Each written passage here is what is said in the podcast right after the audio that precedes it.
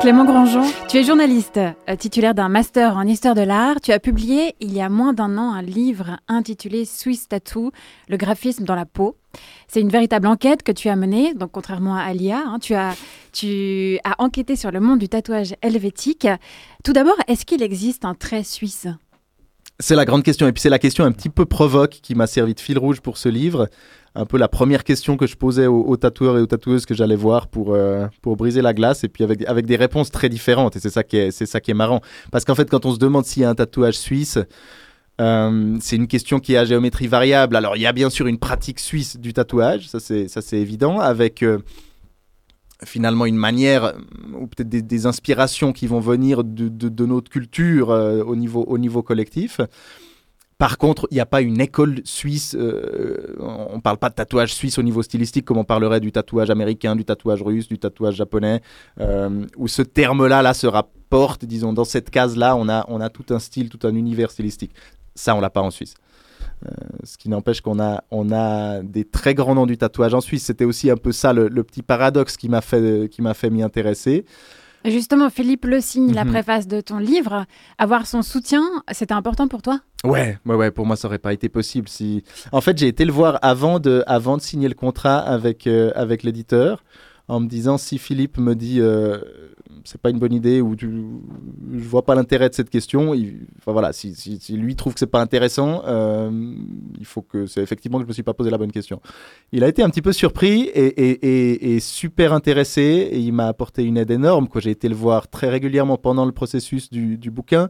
Euh, ils m'ont, ils m'ont vraiment ouvert leurs portes, euh, ils m'ont appris plein de choses. Sa maman Loretta aussi m'a, sorti ses, albums photos avec des trucs incroyables, des documents, enfin voilà, des photos prises pendant les, toutes premières conventions, pendant leur voyage. Enfin, vraiment, une, tout d'un coup, une espèce de, de mine d'or, quoi. C'était fantastique d'avoir son, d'avoir son soutien.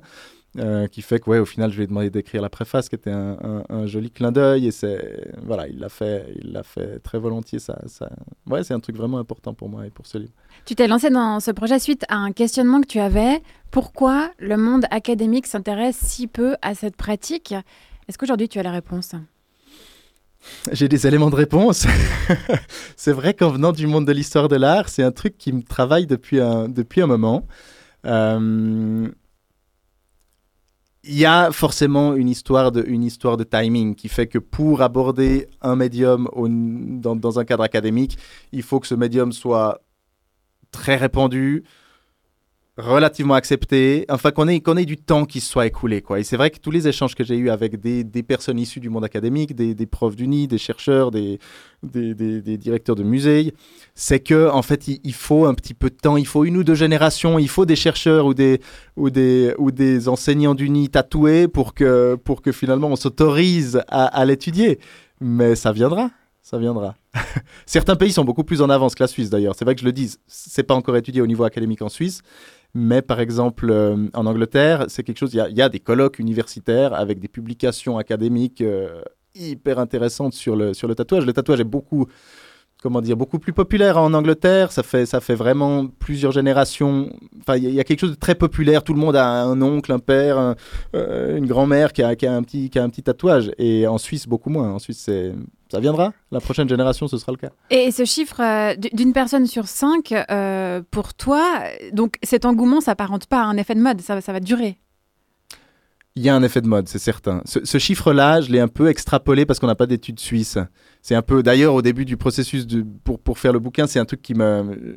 Je restais un petit peu bloqué sur les chiffres. Je me disais, ah, il me faut le nombre de tatoueurs en Suisse, il me faut le nombre de studios, il me faut la proportion des, des, gens tatoués en Suisse. Puis en fait, ces chiffres, ils n'existent pas. Et il y a un côté assez marrant à ça. C'est encore un de ces rares métiers qui échappe un petit peu au radar. Il n'y a, pas de, y a pas de syndicat national, il n'y a pas de registre des tatoueurs et des tatoueuses. Et, et, et, ça fait partie du truc. Et c'est OK. Et puis en fait, au, au, au, fil de, au fil du processus, je me suis un petit peu un petit peu détendu là-dessus.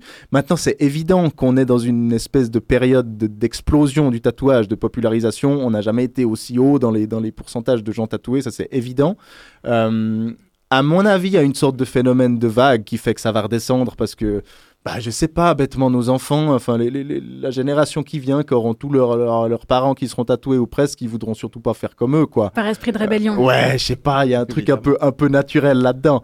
Après, ce qui est au-delà de ça, c'est vrai que là, on voit cette explosion qui, s'est amorcée il y a une 10, 15 ans peut-être à l'échelle suisse. Ce qui est toujours marrant, c'est qu'au au moment où on creuse le côté historique, pour moi, c'est le fait que la pratique, elle traverse le temps. C'est ce que disait Yann Black aussi. On, on se tatoue vraisemblablement depuis toujours. Le plus ancien Mhm. tatoué connu, c'est Ötzi, c'était il y a, il y a 5000 ans. On se tatoue depuis qu'on a trouvé comment se mettre de l'encre sous la peau. Et puis la raison de le faire, elle évolue. Alors euh, apparemment à l'époque de Ötzi, c'était pour des questions sans doute euh, thérapeutiques. Euh, Il y a eu des motifs religieux, il y a eu ensuite des motifs liés à une appartenance à certains groupes. Là maintenant, il y a un côté... Finalement, ces tendances ou ces motifs qu'on se tatoue, ils vont, ils viennent, ils évoluent, mais la pratique, elle reste. Et là, il y a Mhm. quelque chose d'assez dingue quand même. Donc oui, ça va redescendre, mais ça va rester. Ça, ça va, ça va rester, ça, on peut le dire. ouais. 80% des jeunes tatoueuses qui travaillent euh, depuis moins de 10 ans viennent du graphisme. Tu parles d'une génération écale. Mm. Est-ce que tu peux détailler ce, ce tournant? Ouais, là, il y a un truc suisse. Euh, en, en cherchant un petit peu ce qui faisait peut-être les particularités de la, de la scène suisse, il y a ce pourcentage-là qui est effectivement énorme. Je dis 80%, c'est un petit peu à la louche, mais dans la génération des gens qui ont commencé à travailler dans les 5 à 10 dernières années, on est, on est vraiment à peu près là-dedans. Euh, et là, il y a quelque chose de... C'est vrai qu'on se dit que la Suisse a pas le, le terreau qu'on associe au tatouage. On dit on pense tatouage, c'est- un truc qui se fait dans les pays où on a un accès à la mer, où on a une histoire maritime, où on a une histoire des bagnes. Enfin, on associe un petit peu ça à cet univers-là. Et en fait, ce qui est marrant, c'est qu'en Suisse, on n'a pas cet univers de référence-là. Par contre, on a une espèce de culture qui vient d'autre chose, qui vient du design, qui vient du graphisme, qui vient du côté plutôt euh, art décoratif, typographie. Enfin, on a tout cet univers-là qui fait que cette nouvelle génération, elle vient au tatouage en partant un petit peu de, de- l'image traditionnelle du tatouage qu'on a en Europe, mais en mettant là-dedans un petit peu tout ce qu'elle a pris durant son parcours. Et il y en a beaucoup justement qui, qui utilisent des techniques, qui utilisent des approches qui, se, hum, qui font référence au travail du graphiste. Euh, Il y en a qui parlent de, de placement des tatous sur la peau comme ils font un travail de mise en page. Il y en a qui utilisent bêtement des techniques de typographie dans la manière de dessiner les traits, euh, parce qu'on sait la manière dont l'encre se diffuse dans le papier, et on peut extrapoler ça pour se dire ça va faire pareil sur la peau, et ça c'est Maxime Pléchiabuchi qui, le dit, qui lui-même est, justement peut-être le fer de lance de cette génération écale, puisqu'il sort de là, euh, et qui, qui est maintenant un, des tout grands noms du tatouage, du tatouage mondial, qui, qui utilise cette technique qu'on appelle les ink traps, hum, qui a utilisé dans l'imprimerie pour pas que les, pour pas que les lettres... euh, le fait que le papier se gorge un petit peu d'encre fait que les angles des lettres vont se diffuser un petit peu. Les imprimeurs ont développé des méthodes pour pallier à ce problème-là et ils reproduisent la même chose dans le tatouage. Donc là, on a des choses qui se, voilà, qui se transposent assez directement et ça, c'est assez passionnant. Tu dresses 32 portraits de tatoueurs et tatoueuses. Euh, la conception du livre t'a pris deux ans. Comment t'as fait pour euh, les choisir? C'était le gros casse-tête et, et la grosse frustration. On s'est dit, l'idée n'était pas de faire une bible du tatouage suisse ou un annuaire. Enfin, moi, c'est pas, c'est pas ça qui m'intéressait. L'idée, avec l'éditeur aussi, était de faire un livre qui soit tout public. Et ça, je trouvais chouette aussi, parce que c'est vrai qu'il y a, il y a- ok, il n'y a pas énormément de livres de tatouage qui existent, mais il y en a pas mal qui sont un petit peu pour les initiés, un petit peu obscurs, un petit peu euh, techniques, ou, Mhm. ou alors c'est des livres où il y a que de l'image ou beaucoup d'images. Et, euh, et je suis très client de ce genre de livre. Mais là, l'idée était plutôt de faire un livre qui soit aussi accessible à quelqu'un qui connaît pas du tout le tatouage, voire qui est un petit peu intrigué, inquiété par ça. Enfin, de se dire, on a un autre angle qui est vraiment de montrer le panorama, enfin, une sorte de panorama subjectif, parce que fatalement il est subjectif, de la diversité de la scène suisse d'aujourd'hui. Et ça va changer parce que ça change vite. Dans cinq ans, la scène suisse, elle ressemblera pas tout à fait à la même chose. Mais enfin, de se dire, OK, on, prend le parti de faire une espèce d'instantané de. En Suisse aujourd'hui, on tatoue tous ces styles-là, c'est cette diversité d'approche, de parcours de tatoueurs aussi. Euh, et donc, partant de là, on s'est dit, OK, 30 tatoueurs, j'ai réussi à en gratter deux de plus euh, pour montrer cette diversité. Mais c'était pas évident euh, d'avoir euh, le plus possible de, de profils différents, de générations, de régions aussi. On s'est pas dit, on en veut un par canton, mais quand même, de couvrir tout le territoire, Mhm. parce qu'il y a des choses qui, qui varient un peu d'un coin à l'autre. Euh, et puis tous les styles, où une, une grosse partie de style pourrait être représentatif, mais c'est clair qu'il en manque. Et voilà, c'était le, c'était le jeu, quoi. C'était le jeu. Midi bascule. Marie-Ève Musy. Clément Grandjean, j'aimerais revenir avec toi sur plusieurs points de ce reportage.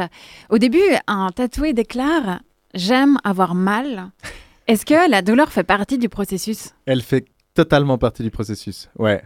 Euh, alors, ce sera rare d'entendre quelqu'un qui vous répond comme ça, j'aime avoir mal, il y a un côté un peu, un, peu, maso. provoque là. Mais, euh, mais la douleur fait partie du processus, ouais. Et c'est, marrant parce que là, on a aussi tout ce, tout ce décor de la, de la convention avec cette musique, ce truc un peu. Il y a pas mal de tatoueurs qui travaillent pas hein, en convention parce qu'ils aiment pas ce cadre-là. Il y a des gens qui passent, enfin, il y a, y a, y a aucune intimité, quoi. C'est un cadre assez particulier. Justement, assez associé encore maintenant euh, à cette approche, à cette approche tatouage, euh, tatouage biker. Quoi. C'est un peu comme ça que ça a commencé euh, au niveau européen. Mais il y a pas mal de, de tatoueurs et de tatoueuses qui se, qui se reconnaissent pas vraiment là-dedans, qui préfèrent, qui préfèrent travailler dans leur studio au calme avec leur musique et puis justement être, être dans ce rapport avec, plus, plus intime. Ce qui n'empêche que la douleur, elle fait partie du processus et, et dans tous ces cadres-là, que ce soit qu'on se fasse tatouer un, un, petit papillon parce que parce que parce que euh, une copine en a un et puis on veut faire pareil. On a vu ça sur Pinterest pour reprendre aussi l'exemple le, le, du reportage. Ou qu'on fasse euh, un dos euh, japonais complet sur des sur des mois ou des années le l'acte même du tatouage, on va, on, va le vivre. Et, et cet acte-là, ça veut dire rester immobile pendant un temps donné, alors qu'il va pas être le même si vous faites un petit papillon ou un, ou un dos japonais.